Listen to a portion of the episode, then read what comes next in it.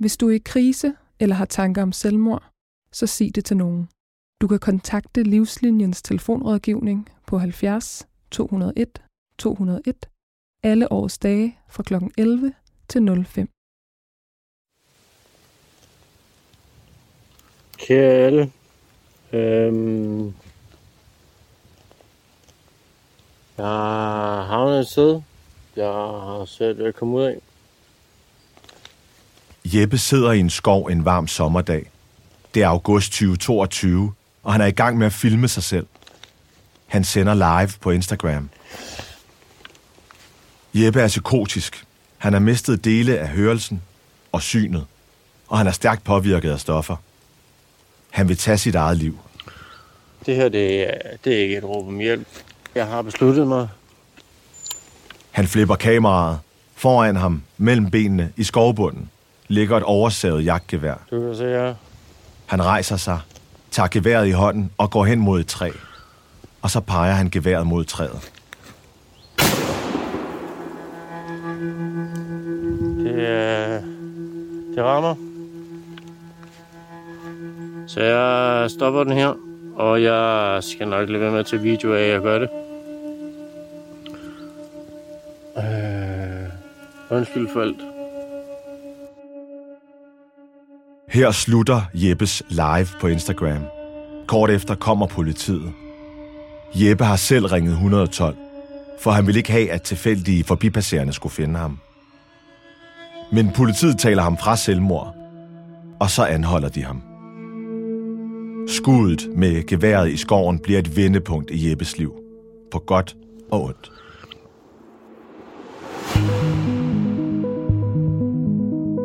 Jeg hedder Abdelaziz Mahmoud, og jeg ved alt det her, fordi Jeppe er min ven. Han er her stadigvæk, heldigvis. Åh, skal jeg lige høre, om du man kan høre dig? Big and Black. Nu vil jeg godt høre dig. Kan du høre mig? Ja. Jeg har kendt Jeppe i 14-15 år. Han er håndværker, en flot fyr, muskuløs, charmerende. Hvorfor sidder du så defensivt? Altså, armen over kors? Det er bare for at dække dillen. Gay. Vi mødtes i natten gennem en fælles bekendt. Jeg husker, når jeg, jeg mødte dig i byen, der, var- der var det bare, yes, så bliver det en god aften. Han er sjov, ham her. Unge og kække beroses vi af hinandens selskab. Du stråler jo virkelig og har et, et kæmpe overskud. Nu sidder vi her, begge i slutningen af 30'erne, og i de seneste år, der har vores relation ændret sig. Vores venskab er ikke så ligeværdigt mere. Altså, vi er jo ikke nogen, der ses så tit, vil jeg sige. Det er sådan noget, nogle gange så øhm, hører jeg fra dig. Så er der måske gået et par år, Ja, og så handler det måske om, at der er sket noget nyt i dit liv, ikke? Øh, og det er skiftevis noget, et godt sted, du er landet, eller, eller, du, eller så er du et knibe. ja. Det kan godt være, at jeg er en af dine gode venner, men, men du er jo ikke en af mine Nej. Gode venner. Altså, du er jo ikke en, der ringer til, når jeg har brug for nogen. Nej. Og det ved du også godt. Ja, Men nu, efter skuddet i skoven, er der sket noget. Jeg er blevet suget ind i Jeppes voldsomme historie, og jeg har sat mig for at fortælle den i denne podcastserie. Det er en historie om at kæmpe sig fri af sin barske fortid og acceptere den, man er. En sammenblanding af barndomstraumer, stoffer og seksuelle frustrationer. Og så er det en historie, der åbner en masse spørgsmål, som har fyldt i mit hoved det sidste års tid. Skal man virkelig straffes for at forsøge selvmord? Er det Jeppes egen skyld, at han har et misbrugsproblem og ender med et gevær i skoven? Eller er det de voksne og det system, der lod ham gennemleve en forfærdelig barndom? skal vi prøve? Ja. Ja. Hej Jeppe. Hej, Abdel. Nu har Jeppe og jeg sat os sammen i et studie. Det er blevet forår 2023. Godt et halvt år efter Jeppes selvmordsforsøg i skoven. Bliver det her en ny start, eller endnu et ulykkeligt kapitel i hans liv? Hvordan har du det med, at vi skal til at gøre det her egentlig? Det er faktisk det er lidt mærkeligt. Det er som om, at det enten er i den ene ende af skalaen i dit liv, når jeg spørger, hvordan har du det? Ja. Eller så er det en helt anden, som ende, som de fleste aldrig overhovedet har været i nærheden af. Ja. Mm. Der sker meget op og ned. Sådan Ja. er livet jo. Sådan har det altid været for dig. Det har det sgu altid. Det er vel stressende. Og nu sidder vi her i studiet, Jeppe, mig og dig. Øhm, det startede jo med, at du skrev en besked til mig og spurgte, om jeg vil med i byretten øh, i Lyngby, øh, fordi du øh, er anklaget for at have brudt våbenloven under særligt skærpende omstændigheder efter dit selvmordsforsøg i skoven. Mm. Og da jeg tropper op den dag aner jeg jo ikke, hvad der er, der er foregået. Nej.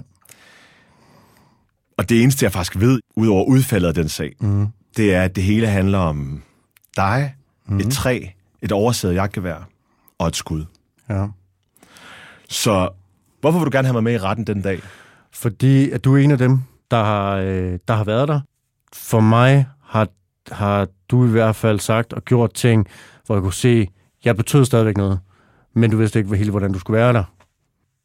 Og du fortjente en forklaring. Øhm, Men og så, da jeg så skriver til dig, hvad tænker du så? jeg overvejer ikke at komme. Ja. Altså, jeg synes virkelig, det var... Hvad? Altså, det var... Hvilke tanker? Men jeg synes, det var un- underligt. Altså, jeg ved det ikke. Jeg, sådan, hvad, altså, jeg synes, det bedste, jeg kan forklare det med, det er, når jeg skulle sige det til min mand, sådan, men jeg skal følge Jeppes sag. Mm. Og så var han sådan, i hvilken sag, og hvem er Jeppe? Ja. Og vi har været sammen i 12 år. Ja.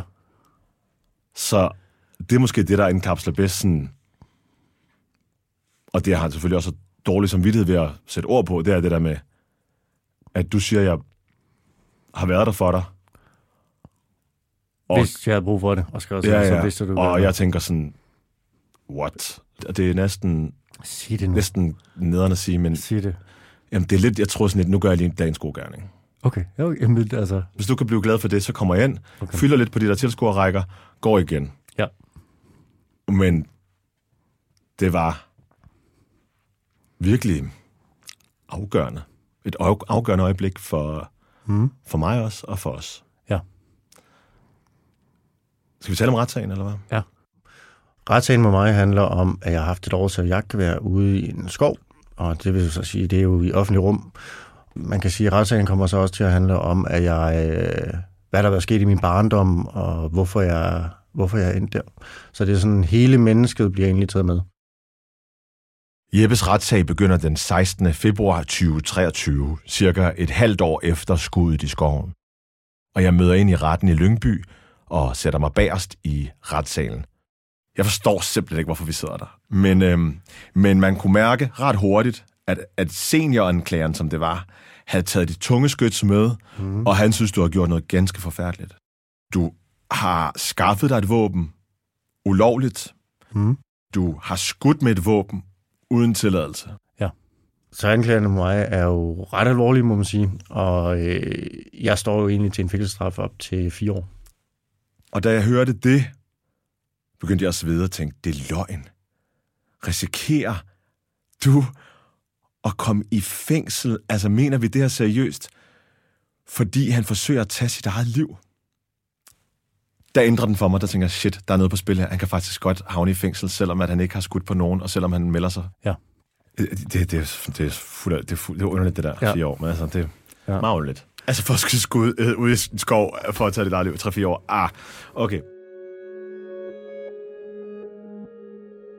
Men det er ikke kun det med straffen for selve selvmordsforsøget, der kommer bag på mig.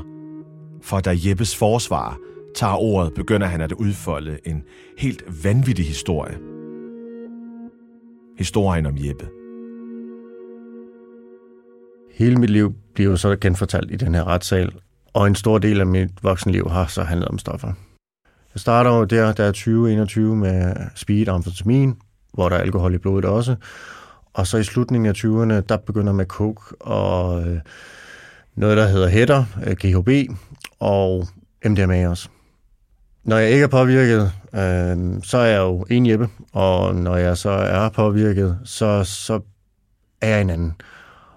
Ædru Jeppe, det er jo en, en fyr, der hele tiden er bange for, hvad andre tænker om ham, og sover dårligt, fordi jeg har flashbacks, jeg har øh, angstanfald, det vil sige, jeg, øh, jeg, har, jeg kan ikke lide at køre i offentlig transport på grund af andre mennesker, jeg kan ikke lide at, at tage på stranden, for jeg kan ikke lide den måde, jeg ser ud på, og alle de her ting. Den påvirkede Jeppe er jo så en, hvor det slet ikke er et problem, det her. Der er ikke angstanfaldene. Der skal jeg ikke tænke på alt det lort. Så stofferne, det giver mig simpelthen bare frirum og ingen dårlige tanker om mig selv eller andre. Så jeg har jo havde mig selv næsten hele mit liv. Øhm, og det er jo på grund af ting, at der er sket i min barndom, og, og det er jo ting, at et barn slet ikke skal opleve. Jeppe kan ikke selv huske særlig meget af sin barndom. Den er fyldt med mange traumatiske oplevelser. Det er meget brudstykker, så det er jo noget, hvor jeg har gravet noget frem, og så kan jeg huske den del. Så graver jeg noget mere frem, og så løbende, så, så er der også ting, jeg igen lægger på hylden og ikke tænker over. Men i retssalen er der en hel del, der alligevel er blevet stykket sammen af Jeppe og hans forsvarsadvokat med hjælp fra gamle dokumenter, journaler og samtaler, som Jeppe har haft med familiemedlemmer og voksne fra dengang han selv var en lille dreng.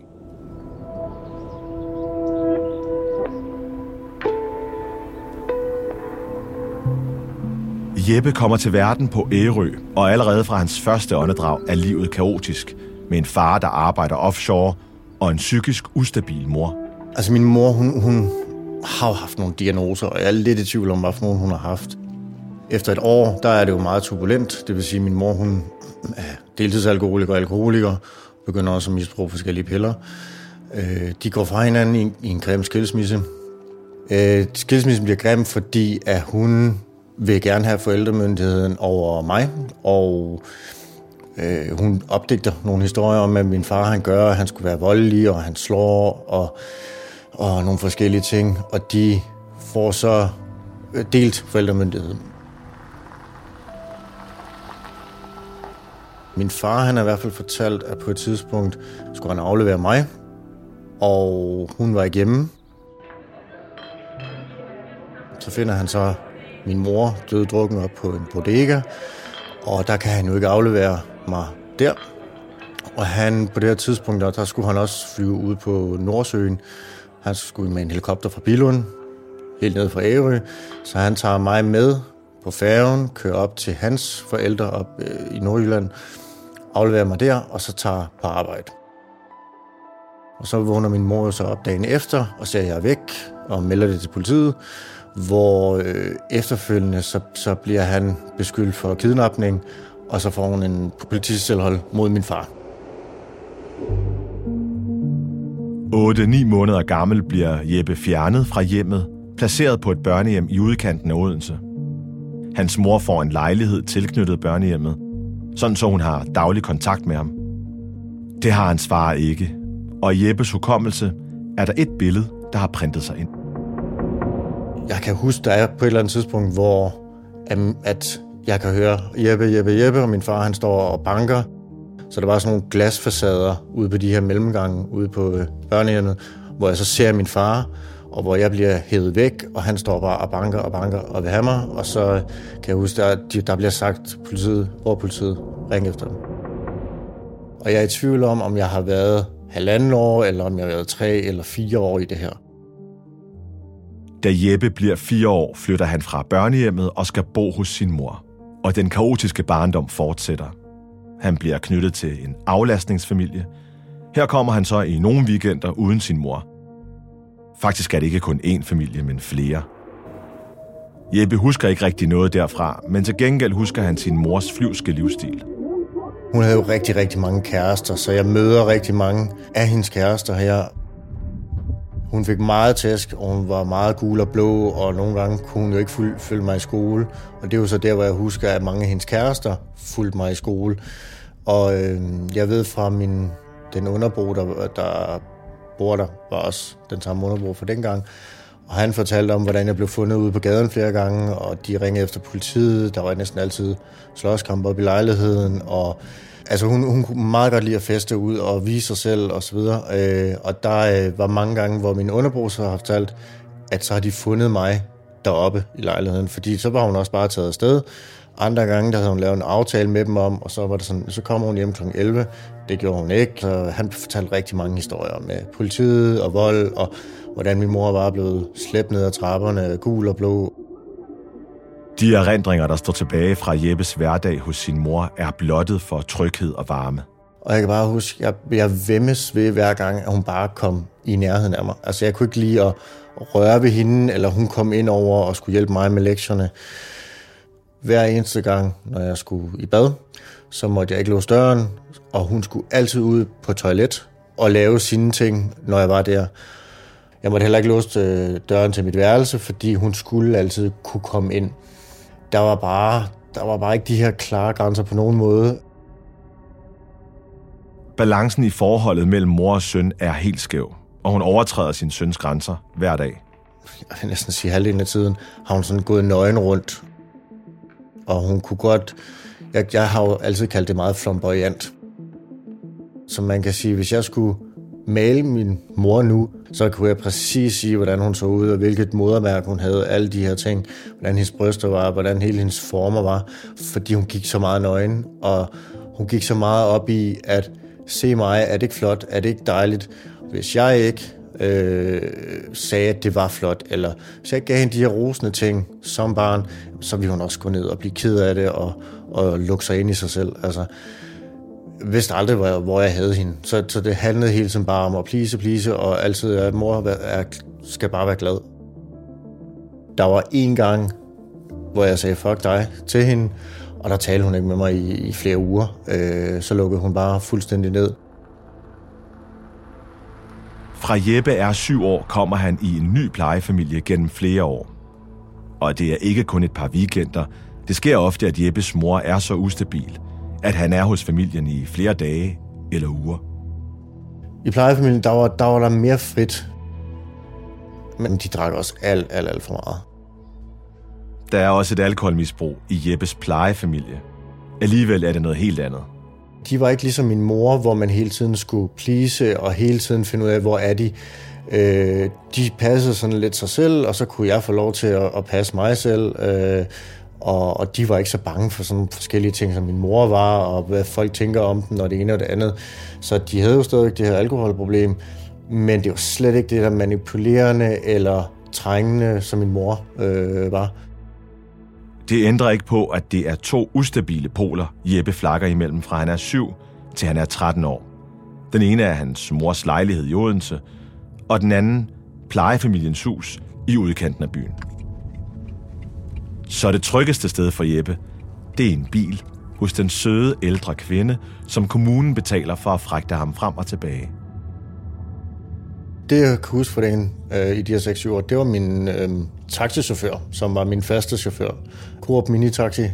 Den her fine ældre dame, altså hun var ikke sådan fin, fin på den måde. Hun var sådan en, alle gerne vil have som en mormor eller mor. Altså hun var bare dejlig og behagelig, og hun kommer altid ud og åbner døren for mig. Øh, og nogle gange kom hun også ind på skolen og stod og ventede på mig, fordi hun vidste, hvor min klasse var. Og øh, kørte mig lige til døren, og jeg sad på forsædet, og hun havde jo altid justeret sædet, så det var sådan, så det passede med mig, og det var højt op, så jeg også kunne kigge ud, og det var mit glædespunkt. Det var at se hende, og jeg følte mig bare tilpas. Når jeg satte mig ind i den taxa, der, der kan jeg huske, der skal jeg ikke tænke på noget. Der kan jeg bare være mig, jeg kan sidde, lade være med at snakke, og hvis jeg snakker, så, så bliver der lyttet til det, og jeg skal ikke til at forholde mig til, om jeg pleaser den her person, eller de har fået noget at drikke, eller hvad de har været.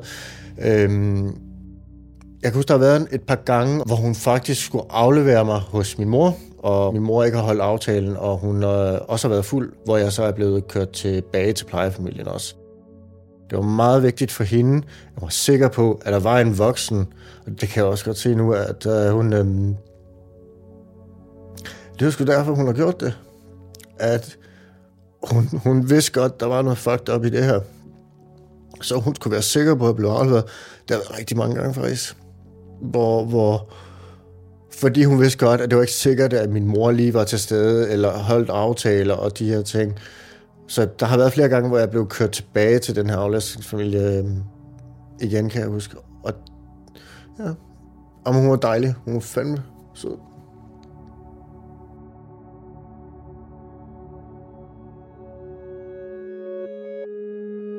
Jeg kan næsten ikke rumme det, fordi det... Men det gør i hvert fald, at jeg bare endnu en gang sidder og tænker, at han har fået sin straf. Og der må være en grund til, at de her sager bliver nævnt i retten. Det må være formidlende omstændigheder på en eller anden måde. Ja. Det er ret overvældende at sidde der i retssalen og høre om alt det her. Og det er endda kun den tidlige barndom. Der venter mange, mange flere uretfærdige, ubehagelige, hjerteskærende begivenheder i resten af Jeppes liv. men dem gemmer vi lidt endnu. Indtrykket, jeg får i retssalen, er egentlig mest, hold kæft, for det bare synd for Jeppe. Men her i studiet, hvor jeg sidder og snakker med Jeppe, der fortæller han mig nu, at han slet ikke har det på samme måde. Prøv at, jeg har været til fare for andre. Jeg kunne lige så godt have skudt en lille pige, en lille dreng, altså nogen, der bare er ude og løbe i skoven. Det er ikke okay, det jeg har gjort. Ja, der er en årsag til det, men jeg har jo stadigvæk været til fare for andre, så jeg tager gerne den dom. Fire år, det tager jeg godt. Har du, hvorfor har du ikke dig selv? Altså, hvorfor sidder du ikke og tænker, hold kæft, mand, øh, selvfølgelig skal jeg ikke i fængsel igen. Hvorfor, hvorfor sagde du det der pis med, at, at hvis du fik fire år, så er det jo også færre? Jeg har jo brugt øh, ja, næsten hele mit liv på at undre mig selv, og bare, åh, det er så synd for Jeppe, og nu er der sket det der, så er det okay at tage stoffer, og, og den er bare blevet, blevet brugt rigtig meget, at det er synd for Jeppe, så må du gerne tage stoffer. Øh, så det har jo fyldt hele mit liv. Og der er jeg bare ikke mere. Øh, det var synd for Jeppe engang. Jeg synes ikke, det er synd for mig nu. Og det er åbenbart sådan, vi sidder og tænker, Jeppe og jeg, på hver sin plads i den samme retssal, men med to meget forskellige oplevelser af, hvad det er, der er på spil. Må jeg godt læse op fra Kriminalforsorgens konklusion her i... Uh... Det må du gerne. Jeg tror også, den blev læst i retten. Kan du huske noget? Nej. Det er Kriminalforsorgens vurdering, at Jeppe er egnet til at modtage en hel eller delvis betinget dom med vilkår om samfundstjeneste. En videre der har Kriminalforsorgen lagt vægt på, at du er motiveret for at samarbejde med forsorgen og indstillet på at gennemføre samfundstjeneste såvel som tilsyn. Vil du, du har sagt det? Øh, ja. Mm. ja. Og så også, at tiltalt ikke er tidligere straffet.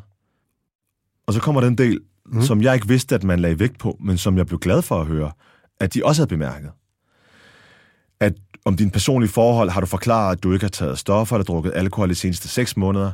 Det er første gang i mange år, at han har været stof- og alkoholfri i så lang en periode.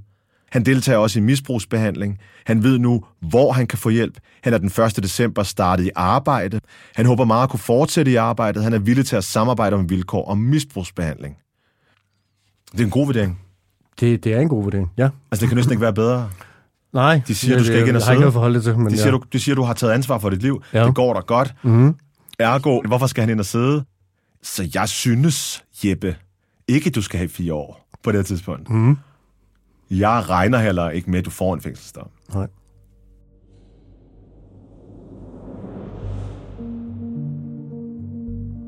Så falder dommen. De kendes for ret. Ja. Jeppe får en dom på to et halvt års fængsel. Og der falder altså mit hjerte bare også helt ned til gulvet. De seks måneder er ubetingede. Jeg kan se på Jeppe, at han ikke aner, hvad det rent praktisk betyder, det her. Det gør jeg heller ikke. Men følelsen af uretfærdighed fylder hele min krop. Den der følelse, jeg havde, da jeg kom ind i retssalen om, at nu gjorde jeg lige det her som en tjeneste for Jeppe, og så skulle jeg videre. Den følelse er fuldstændig væk nu. Jeg er dybt engageret. Jeg får lyst til at blande mig. Har Jeppe ikke været rigelig igennem i sit liv? Og hvis det virkelig passer, at han er stoffri og alkoholfri nu for første gang nærmest nogensinde, hvorfor skal han så straffes mere? Jeg synes bare, det er synd for dig. Ja. Og jeg synes, du er retfærdigt, mm. og jeg, øh, og jeg synes, jeg er så heldig, og jeg synes, der er så meget, at grund til, at det er gået mig så godt, det er så meget, som ikke har en skid med, med talent, flid, hårdt arbejde eller, eller noget andet. Det er bare, fordi jeg er født i den familie, jeg er født ind i jeg har i alle de andre journalistiske produkter, hvor jeg har sådan brugt mig selv, der har, det næste, der har jeg været offeret. Der, der, der har haft ondt af mig, og mm. så har det været mit, mit etnicitet, eller seksualitet, eller så har det været mit, min, min angst og sådan noget. Så har jeg lavet programmer om det, ikke? Ja. Men altså, hold kæft. Jeg har bare været... Der er så mange ting derude af mine hænder, som er gået mig godt. Og der er så meget i dit liv, som ude af dine hænder, som har trukket i en retning, hvor du næsten er dømt til at ende sådan her. Ja.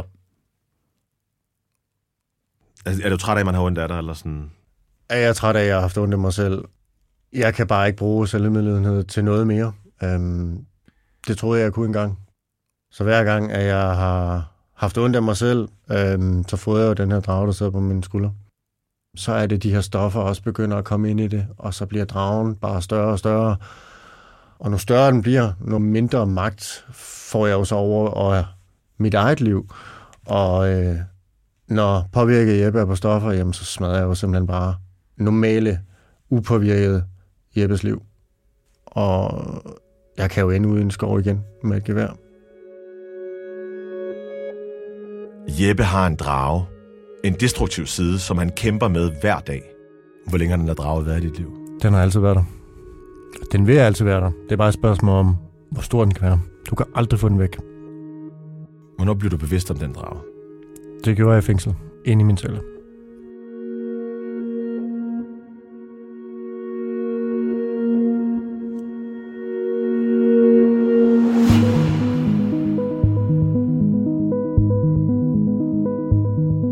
Næste gang skal vi tale om det første store, positive vendepunkt i Jeppes liv, som paradoxalt nok sker, mens han sidder varetægtsfængslet, for netop skuddet i skoven. Der er en af fængselsvagterne, som jeg så stadigvæk taler med dagen i dag. Og han har bare nogle værdier og noget erfaring. Han vidste bare noget om livet, jeg ikke har hørt før.